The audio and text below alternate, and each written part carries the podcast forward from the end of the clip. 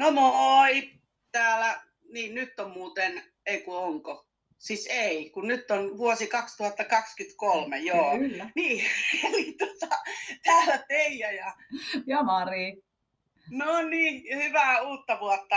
Unohdettiin se sanoa tuossa aikaisemmassa jaksossa, kun tässä tämä aika kuluu niin nopeasti. Joo, mutta se naurusta. Tota, tässä niinku pähkäiltiin ennen tätä nauhoitusta, että mistä puhuttaisiin ja ajateltiin, että puhuttaisiin niinku pahasta olosta, mitä täällä meidän yhteiskunnassa on ihmisille ja varsinkin nuorilla. Ja nyt on myös varmastikin, mä en tiedä tuoreempia tutkimuksia, mutta myös ihan niinku pienemmilläkin lapsilla on sitä pahaa oloa, mutta nuorilla varsinkin, joka on ollut paljon framilla.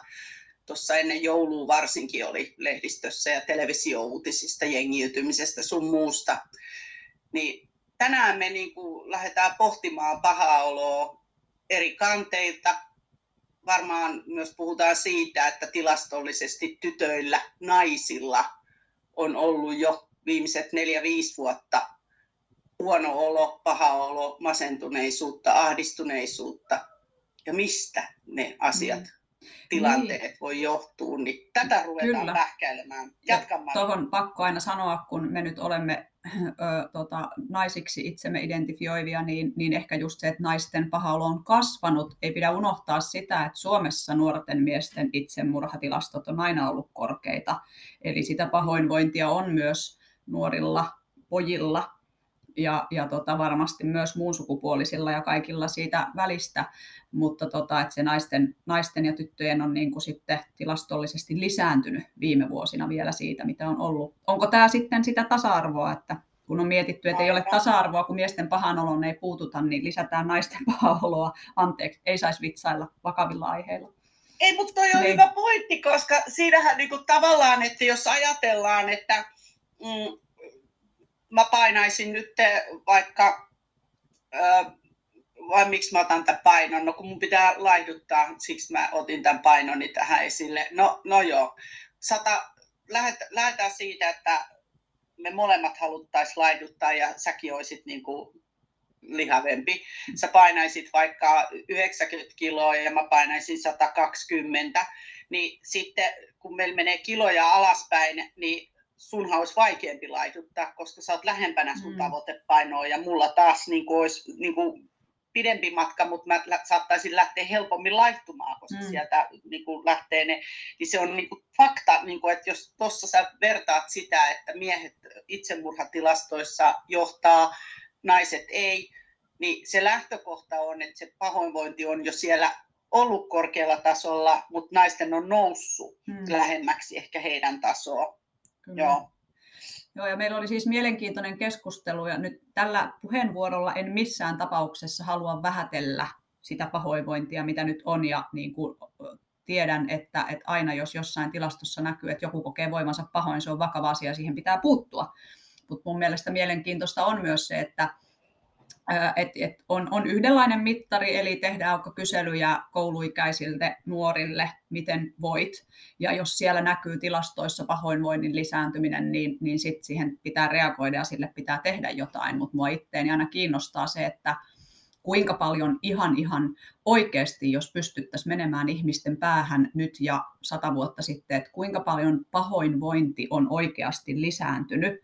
Kuinka paljon on kyse siitä, että että yhä nuoremmat saa tietoa mielenterveysongelmista ja pahasta olosta ja siitä, mikä on, nyt mä näytän täällä, mitä te ette näe heittomerkkejä, normaalia, miten kuuluisi voida, miten muut voi ja vertaa itseään herkemmin niin kuin muihin, jolloin tulee tunne siitä, että mä voin pahoin ja, ja siis saa niitä sanoja kertoa pahasta olosta, eikä vaan ole niin, että no mulla on aina ollut tämmöinen tunne, niin tää on ihan tavallista. Ja, ja osaakin sanoa, että näin ei kuuluisi olla. Ja sitten toisaalta se, että kuinka paljon hyväksyttävämmäksi pahoinvointi on tullut. Jos mietitään, että etenkin nuoret helposti, kun ei ihan täysin ymmärrä kaikkea, kaikille ei ole sanoja, niin helpommin ovat ehkä aikaisemmin sanoneet, kun tietävät, että, että mielenterveysongelmainen tuomitaan. Ja masennus on jotain huonomman ihmisen oireilua, niin on vaan jättänyt sanomatta. Että et, et, et, juu, ihan hyvin voin ja kaikki on ihan jees. Et, et, m- miten, eihän sellaista periaatteessa kaiketi täysin voi tutkiakaan, mutta että kuinka paljon todellisuudessa on mistäkin kyse. Mutta joo, varmasti... Siis... Niin... Ei, sano vaan niin, loppuun. Näkyyhän, niin kuin tässä oireilussa näkyy, eli just tämä jengiytyminen ja päihteiden käyttö ja, ja muu, niin kyllähän siinä näkyy se, tietenkin se pahan olon lisääntyminen. Tuohon to, to, mä mietin sitä itse, että jengiytymiset ja muut laumailmiöt niin kuin on, liittyy perheiden laumojen vetävyyden vähentyneisyyteen. Oliko tämä hyvin monimutkainen hmm. absurdi lause? Siis mä tarkoitan, että ihminen, jos ei sillä ole omaa laumaa, niin se etsii sen lauman, koska on tarve kuulua johonkin.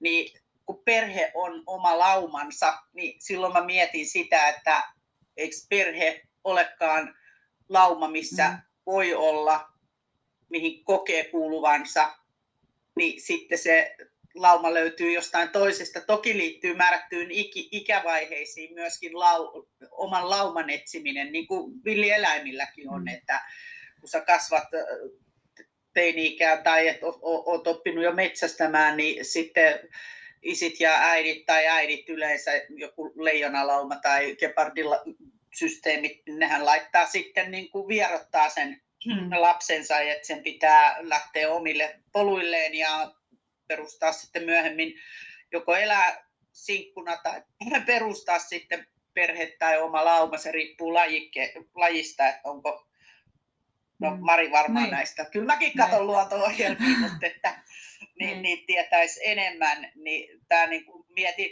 Hei, mä tota etin tässä samalla näistä itsemurhatilastoista, kun mua jäi vaivaa toi, tai ei jäänyt vaivaa, vaan mua rupesi kiehtoa, niin kuin, että mikä se tilanne on. Niin tässä on, että vuonna kaksituhattakaksikymmentä itsemurhia tehtiin seitsemänsataaseitsemäntoista, mikä on kaksikymmentäyhdeksän vähemmän kuin vuonna kaksituhattayhdeksäntoista. Öö, öö, Itsemurhien määrä on laskenut suhteellisen tasaisesti vuodesta yhdeksänkymmentä, jolloin Suomessa tehtiin yli tuhatviisisataa itsemurhaa. Itsemurhien määrässä oli pientä kasvua vuosina kaksituhattakuusitoista ja kaksituhattaseitsemäntoista, jonka jälkeen on vähentynyt. Miesten itsemurhakuolleisuus on suurempaa kuin naisten. Ää, toki siinä on, että satatuhatta asukasta kohden oli kolmetoista niin kuin se luku, niin miehillä se on niin kuin yhdeksäntoista kuolee ja naisilla seitsemän. Mm. Eli yli puolet vähemmän naiset tekee itsemurhia. Mm. Mutta kuten puhutaan, niin tässä on tapahtunut, että miesten itsemurhakuolleisuus on pienentynyt seitsemän prosenttia vuodesta kaksituhattayhdeksäntoista. Sitä vastoin naisten itsemurhakuolleisuus on kasvanut viisi prosenttia, mutta silti ne ei niin kuin vieläkään kohtaa siis, eli miehet tekee enemmän, mutta ovat lähestymässä. Ja alle kaksikymmentäviisivuotiaita itsemurhan tehneissä oli kahdeksankymmentäviisi. Eli kaikista itsemurhan tehneistä kaksitoista prosenttia oli siis alle kaksikymmentäviisivuotiaita. Mm. Joo. Mutta tämä on niin kuin mä taas niin kuin näen sieluni silmin, olemme tehneet kohta yhdeksän minuuttia jaksoa. Tämä on taas semmoinen aihe, mistä ei päästä puusta pitkään, kun me kerätään vasta riipasemaan kaikkea. Mistä tahansa Otta. Tässä aiheessa puhutaan, niin mulla tulee niin kuin mieleen niin paljon yhteiskunnallisia asioita, asioita, mitkä vaikuttaa sekä siihen, miten tutkitaan, että muuhun, että että tavallaan onko sitten naisten pahoinvointi vähentynyt ja, eiku, lisääntynyt ja miesten vähentynyt, vai onko sitten kuitenkin sillä, että yhteiskunta on jossain määrin, ainakin puheessa aletaan niin kuin, äh, vähemmän vaatimaan miehiltä sitä maskuliinisuutta ja äh, ei itketä ja naisilta, että tavallaan että uskaltaako miehet vaan hakea enemmän ajoissa apua nykyisin, se ei ole enää niin leimaavaa miehelle tai miehisyydelle, kun joskus on ajateltu, ja, tai niin, että mikä vaikuttaa mihinkin. Sama tämä nuorten vaikka jengiytyminen, siihen vaikuttaa siis yhteiskunnallisesti ja aikuisten tuloerojen ö, lisääntyminen ja, ja tietynlainen rakenne, rakenteellinen, miten muutetaan, muutetaan isoihin kasvukeskuksiin, Totta. Jolloin silloin se nuorten määrä myös lisääntyy, jotenka siellä on kaikenlaisia nuoria, hyvinvoivia ja huonon nuoria. Sitten taas löytyy helpommin sitä seuraa missä muutkin voi huonosti tai, tai tekee rikoksia tai päätyy niin sanotusti väärille teille. Mikä johtuu mistäkin ja mitä ne tilastot todellisuudessa kertoo, niitä voi harvoin tulkita ihan vaan hirveän yksioikoisesti, ja että tämä kertoo. Ihan oikeassa, koska siis mä itse mietin myöskin tota, että mikä luokitellaan itsemurhaksi, että on kerran saanut haastatella tämmöistä henkilöä, joka siis kuuluu sellaiseen, että kun joku on jossain kuollut, niin poliisit kutsuu paikalle. Eli kun tehdään rikostutkinta, niin sitten sen jälkeen he vie niin sanotusti ruumiin pois sieltä. Niin tota, siinä on, tota, että se, esimerkiksi miten hän kuvasi, että jouluna tai joulun pyhinä, niin se oli aika massiivinen määrä, mitä ihmiset teki itsemurhia. Ja sitten toisaalta se oli tietenkin hänen oletus. Mm. Eihän sitä ollut tutkintaa suoritettu siinä, mutta hänelle työntekijänä tullut mieleen, että se on ollut itsemurha. Et voi olla huumeiden yliannostusta, lääkkeiden yliannostusta, mutta se katsotaan, että se on vain virheellisesti ottanut liikaa lääkettä mm. tai liikaa huumetta, ja silti se on ollut niin kuin suicidaalinen, eli hän on ajatellut jo alun pitäen, että hän tekee itselleen nyt tällaisen mm. ikävän asian. Niin tota, ää, palatakseni laumaille, laumoihin ja siihen jengiytymiseen, niin tästä kanssa olen haastatellut nuoria, niin mun mielestä yksi nuori sanoi jotenkin hirveän, sen takia sanoin tuon tuossa alussa sen lauseen liittyen tähän lauman etsimiseen, niin hän on rikkinäisestä perheestä, missä isä ja äiti riidelleet, eli on ollut nämä vaihtoperheet ja siellä on splitattu, eli on puhuttu kökköä toisesta vanhemmasta. Eli hän on niin kuin, ei ole kuulunut oikein kumpaakaan perheeseen, koska on kokenut jotenkin, että on koko aika riitasissa tai siinä riidan välissä, niin kuin tämmöinen herkkä, hirveän herkkä nuori. Ja hän löysi niin kuin kavereista sen perheen ja kuvasi sitä, että siellä niin kuin se luottamus on sata tai satakymmenen lasissa, niin kuin aikuiset sanoisi. Eli, eli äh, se on hänen perheensä. Mm. Hän ei niin kuin luota omiin vanhempiin ollenkaan ja hän on ollut siinä uudessa perheessään toista vuotta. Okei, siellä käytetään päihteitä, tehdään vähän hassuja juttuja. Hän no ei voinut myöntää tietenkään mitä hassuja, mutta et niin kuin lähtökohtana niin hän kokee, että siellä häntä rakastetaan aidosti sellaisena kuin hän on ja siellä on se luottamus ja lojaalisuus täysillä. Mm, kyllä, mm. mutta tämäkin on vähän sitten semmoinen paradoksaalisuus, että nyt mä taas yleistän, älkää ärsyyntykö, tiedän, että kaikki päihteiden käyttäjät ei ole samanlaisia, mutta on tyypillistä, että päihteiden käyttäjäksi ajautuu ihminen, jolla on rikkonainen perhetausta, joka janoaa yhteenkuuluvuuden tunnetta ja perhettä. Ja sen verran, kun on ollut päihteiden käyttäjän kanssa tehnyt, tehnyt töitä ja muuta, niin se heidän käyttäytyminen on. Puhutaan hirveästi siskoista, veljistä, sä oot kuin mun äiti. Sit sitä niin kuin korostetaan, koska kaikilla on se sama tarve.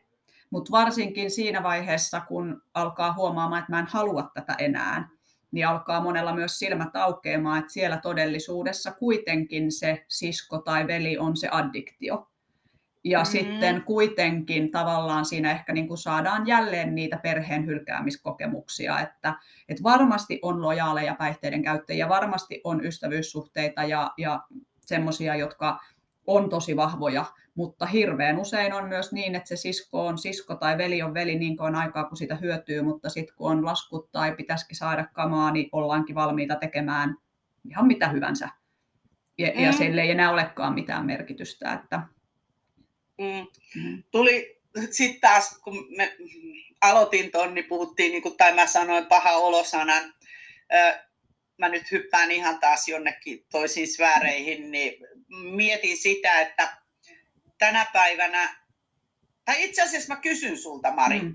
eli, eli koska meillä on noin kymmenen vuotta ikäeroa, vähän enemmän, niin, niin kun sä oot elänyt sun nuoruutta, niin onko koulukuraattorilla käynti, tai jos joku kävi terapiassa tai psykologilla, niin oliko ne vähän niin kuin tabuasioita? Se riippuu. Mulla on ollut sillä lailla niin kuin laaja ystäväpiiri, että on ollut niin, kuin, on ollut niin, kuin niin sanottuja kilttejä kavereita ja sitten on ollut vähemmän kilttejä kavereita. Ja mä ajattelen näin, että silloin jos ö, oli niin sanotusti ystäväpiiristä kyse, jossa oli hyvin toimeen tulevat, kauhean kun mä taas teen räikeätä kärjistystä, mutta ymmärrätte, hyvin toimeen tulevat vanhemmat ja oli niin kuin paljon odotuksia tulevaisuudelle ja mahdollisuuksia, niin silloin se oli niin kuin häpeällistä. Sitä piiloteltiin, ei kerrottu. Mutta sittenhän se oli tietyissä piireissä taas, missä voitiin ehkä vähän huonosti tai missä ne lähtökohdat ei ollut niin hyvät, missä vähän niin kuin jo povattiin itsellekin, että no enhän mä elä yli kaksikymmentäviisivuotiaaksi, niin se olikin vähän semmoinen fleksauksen aihe. Taas ne laittoi mut sinne psykologille ja mä kävin siellä ja tiedätkö mitä kuraattori sanoi mulle. Toki se on tietynlainen myös, ihmisen täytyykin se, mikä on oma todellisuus, niin kääntää jollain tavalla, jotta ei taas itsetunto kärsi niin, niin kuin omaksi edukseen. Mutta näin mä sen nyt, nyt vasta tätä mietin, kun kysyit, mutta tämmöinen mielikuva niin kuin on, että että mitä, mitä paremmin muut odottavat sun pärjäävän, niin sitä enemmän sitä piti piilotella. Mutta jos ei kukaan odottanutkaan sun pärjäävän, niin se käännettiinkin no. niin kuin sellaiseksi, että mä oon niin... niin eli tavallaan, mm. tämä on niin kuin se ydin, että tavallaan meidän yhteiskunnassa on huomannut, että se ei ole vieläkään ihan selkeä kaikissa lohkoissa tai yhteiskuntaluokissa, riippuen voi olla, että alueellisesti mitä Suomessa on, tai justiin liittyen varallisuuteen sun muuhun, äh, koska... Itse viisitoista vuotta sitten, mä oon muuten tästä puhunutkin, niin yksi tuttava vaan sanoi, että kun koulussa oli ehdotettu noin viisitoista vuotta sitten, että lapsi voisi käydä psykologilla, että kun jotain liittyen oppimiseen ja muuta, ja sitten oli nähneet jotain pelkotiloja tai muuta, niin tämä äiti oli todella suuttunut, että minun lapseni ei minnekään, se ei ole mikään hullu, minnekään psykologin luo. Ja sitten mä sanoin, kun hän kertoi mulle tätä tarinaa, tämä nainen, niin mä sanoin, että Että, että, tutkimus ihana, siis mä haluan, että kaikki tutkitaan, että jos voi apuja jostain ottaa, että Suomi on ihana maa, että tässä yhteiskunnassa niin kun sä saat ilmatteeksi apua, että mieti, jos sieltä löydetäänkin joku, jonkun psykologisen tutkimuksen, että, että niin kun siellä on oppimisvaikeus taustalla, ei psyykkinen, mutta se näkyy psyykkisenä oirehtimisena, kun ei jotain handlaakaan jossakin, niin että ei voi tietää, mm. Ni, niin siis mä oon niin kun, niin tarkoitan tällä just sitä tabu-asemaa, että minähän en ole hullu tai minun mm. lapseni ei ole hullu. Niin sitten mikä kuvan se antaa ympäristölle, Kyllä. myös sille lapselle, että voiko luottaa ja uskoa apuvoimiin, jotka mm. ehkä tukee jossakin Näin. prosessissa. Kerettäisikö me vielä miettiä niin kuin vähän sitä, ehkä vähän pysyäksemme oman podcastimme teemassa, että mitä, niin kuin, mitä me vanhemmat voidaan tehdä sille, ettei se oma lapsi tai ettei nuoret voisi niin pahoin tai, tai niin kuin, että mitkä siihen vaikuttaa, mitkä on sellaisia, että kun on näitä yhteiskuntaan liittyviä asioita, mihin me voidaan harmillisen vähän omin, oman elinajan aikana vaikuttaa, mutta että mitä niin kuin yksilö voi tehdä, ettei se oma tai lähipiirin nuoret voisi huonosti. Tai osaatko sanoa, että minkä sä ajattelet, että nyt mikä on ne asiat, mitkä vaikuttaa siihen, että sitä pahoinvointia kerrotaan, tuotetaan enemmän kouluissa? Itse mietin, siis, että jos, miten mä tämän sanoisin, no esimerkiksi sana motiivi, silloin kolmekymmentä vuotta sitten, niin mä olin just oppinut, tai neljäkymmentä vuotta, no en minä muista, mutta kuitenkin niin motiivi oli sivistyssana. Moni nuori ei tiennyt, mitä motiivi t- tarkoittaa. Tänä päivänä kaikki tietää toki sen motiivisanan. On monia sanoja, joita voi sanoa, enkä nyt taas halua ketään loukata, vaan että käytetään helposti adjektiiveina, että vitsi oli tänään ahdistava päivä, että mua, siis mua todella ahdisti koko päivä. Ja sitten taas mä mietin, että jos joku sanoo, että sitä ahdisti koko päivän, niin mulle tulee tosi iso huoli siitä, että Herra Jumala, sua ahdisti koko päivän. Tälle ihmiselle se voi olla, että se ahdistus tarkoitti, että oli vaan mälsä päivä tai vähän tökkivä päivä. Niin tätä mä pohdin myöskin, että miten me puhutaan niistä tunnetiloista, ollaanko me opittu puhumaan niitä ja tuntemaan anteeksi niin kuin se, mikä on ahdistus, mikä on mälsäpäivä, mikä on masennus. Mä en tiedä, saako sä kiinni, Maria? Joo, itse asiassa, joo, mulle tuli nyt niin kuin itse asiassa tässä ihan uusi visio ja ajatus, että toden totta, että jos ne tunnesanat on lisääntynyt, joka sukupol- jokaisella yksilöllä ja joka sukupolvella on oma ajatus niin kuin sanoista, mitä ne tarkoittaa. Niin nythän, kun puhutaan näistä tutkimuksista, niin todennäköisesti tutkimuksia tuottaa niitä kyselyitä sekä tekee että tulkitsee ihmiset, jotka on noin kolmekymmentä-viisikymmentävuotiaita, ja ne, jotka vastaa, on kaksitoista-seitsemäntoistavuotiaita. Jos siellä on kysymys tämmöinen, että et, et kuinka usein sinua ahdistaa, niin vastaako ne nuoret ihan eri kysymykseen kuin mitä ne vanhemmat kysyvät? Kun sä sanoit noin, että et, et kuinka paljon siihen vaikuttaa se, että et, et mullekin jo tosi moni nuori sanoo, että mua ahdistaa. Joitain ihan oikeasti ahdistaa niin, että ne oikeasti saa lääkityksen ja saa siis jonkunlaisen diagnoosin ja hoitokontaktin. Mutta sitten on myös nuoria, jotka vaan niin kuin, että vitsi kun ahdistaa. Ja he voi kaikki vastata sen saman arvioasteikolla yhdestä kymmeneen, kuinka paljon ahdistaa. Voi ihan tarkoittaa ihan eri asiaa näille yksilöille. Joo, no tämä nyt oli taas tämmöistä, mikä ei johda mihinkään. Ei, mutta niin. jos, jos sä mietit, Mari, kuinka monta mm. kertaa sä oot töissä tai tuttavapiirissä kuullut sanan, että vitsi mua masensi toi juttu. Mm. Tai joku, niin kuin, että masensi. Mm. Niin masentuneisuuttakin käytetään vähän niin kuin inflaation saakka. Et, et, et itse mietin, että kun mä näen sen niin kuin, menisin sanoa pyhänä sanana. Siis se on, se on niinku se, se, mulle se tarkoittaa, siis masentuneisuus, ahdistuneisuus, ne on niinku vakavia sanoja. Mm. Että niitä ei voi niinku puhua sille sivulauseessa, että olipa masentava päivä. Mm. Niin tää on mun mielestä toi oli hyvä huomio, että tutkimuksen mm. tekijät, mitä kysymyksiä, sitten siinä on se slangi, että ahistava päivä, joo mm. oli, on kerran viikossa, ja sitten tulos tulee ulos, joo ahdistuneisuus on lisääntynyt. Mm. Mm. Niin, mutta et varmaan jotenkin itse ajattelen, että et me ei voida moniin asioihin vaikuttaa, mutta se mihin jälleen kerran me turvalliset vanhemmat siis, sietokykyä, pettymyksen sietokykyä, lapsen kuuluu kokea pettymyksiä ja sitten turvallinen aikuinen tukee niiden pettymysten yli ja sanottaa puhu, pu, puheen tasolle sen, että huomaatko, että vaikka kävi ikävästi, niin näin me selvittiin. Se luo uskoa siihen, että jos tulee ikävä tilanne, koska ahdistuneisuus ja masentuneisuus, ne on sellaisia asioita, mitkä niin kuin kertyy. Kaikkia juurikin tällä kevyellä sanalla joskus ahdistaa, mutta siitä tulee ahdistuneisuushäiriö, kun siitä ahdistuksesta ei pääse eroon ja se pahenee ja pahenee ja se alkaa lamauttamaan sua, sama kuin masennuksessa. Ja tavallaan se, että et, et sietokyvyn kasvattaminen ja sitten se oma suhtautuminen, lapset katsoo meitä, kun sattuu jotain kurjaa, saa kertoa, että mua harmitti, nyt kävi näin ja tulin surulliseksi, mutta oppiiko se lapsi, että siitä huolimatta leuka rintaan ja kohti uusia pettymyksiä, se ei kaada mun koko maailmaa, ikäviä asioita sattuu, niistä pääsee yli ja nyt taas unohdetaan siis vakavat traumat. Ja vaikka toki sekin, että, että jos tapahtuu menetys, on ihmisiä, jotka masentuu menetyksestä ja ihmisiä, jotka sitten suree, pääsee yli, ei sitä koskaan unohda, mutta oppii elämään sen kanssa ja, ja ei lamaannu. Että tavallaan se sellainen tunnekasvatus, Ja, ja tavallaan sen vahvistaminen, että minä tulen selviämään ja että elämään kuuluu vastoinkäymisiä, joista pääsee yli. Kyllä.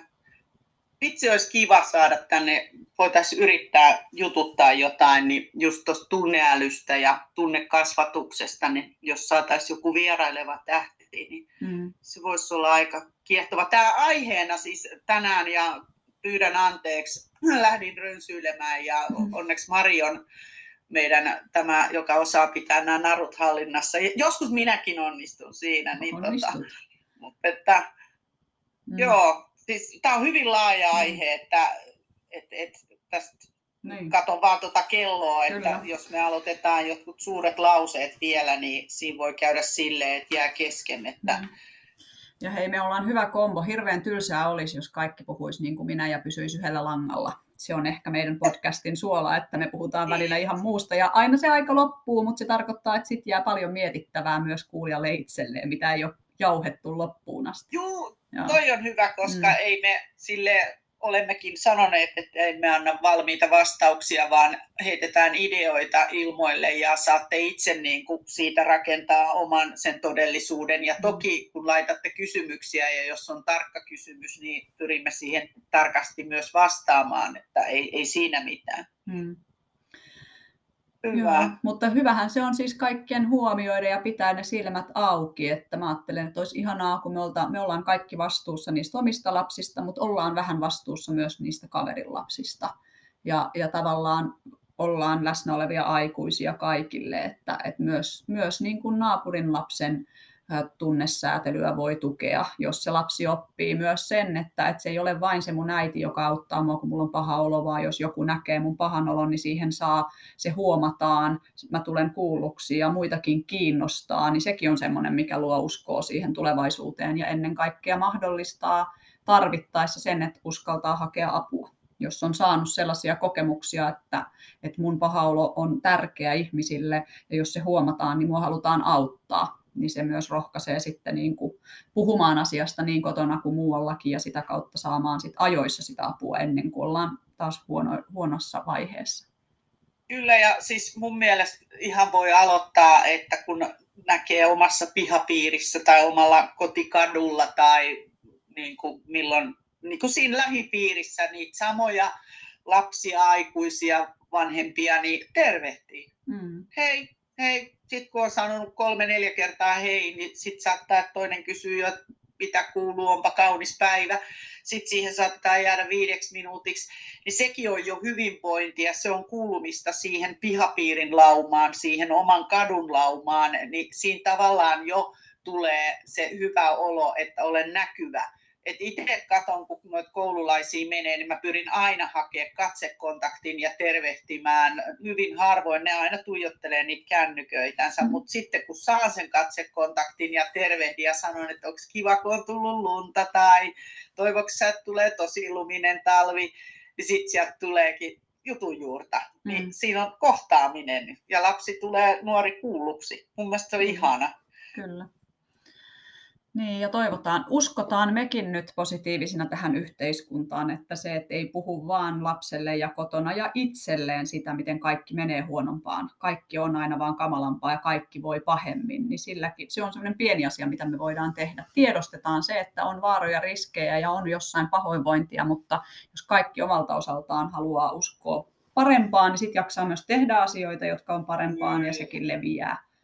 Onpa mä nyt aika ruusunpunaisilla laseilla tässä. Ei, mutta... kyllä mä, mä uskon mm. kanssa. Siis, mm. että mä näen, että määrättyihin asioihin pitää puuttua ja pitäisi puuttua ja et cetera. Mutta että kyllä mä näen, että yhteiskunnassa moni asia on hienosti ja hyvin ja luotto on suuri meidän lapsiin, nuoriin ja vanhempiin ja jopa itseenikin joskus. Mm.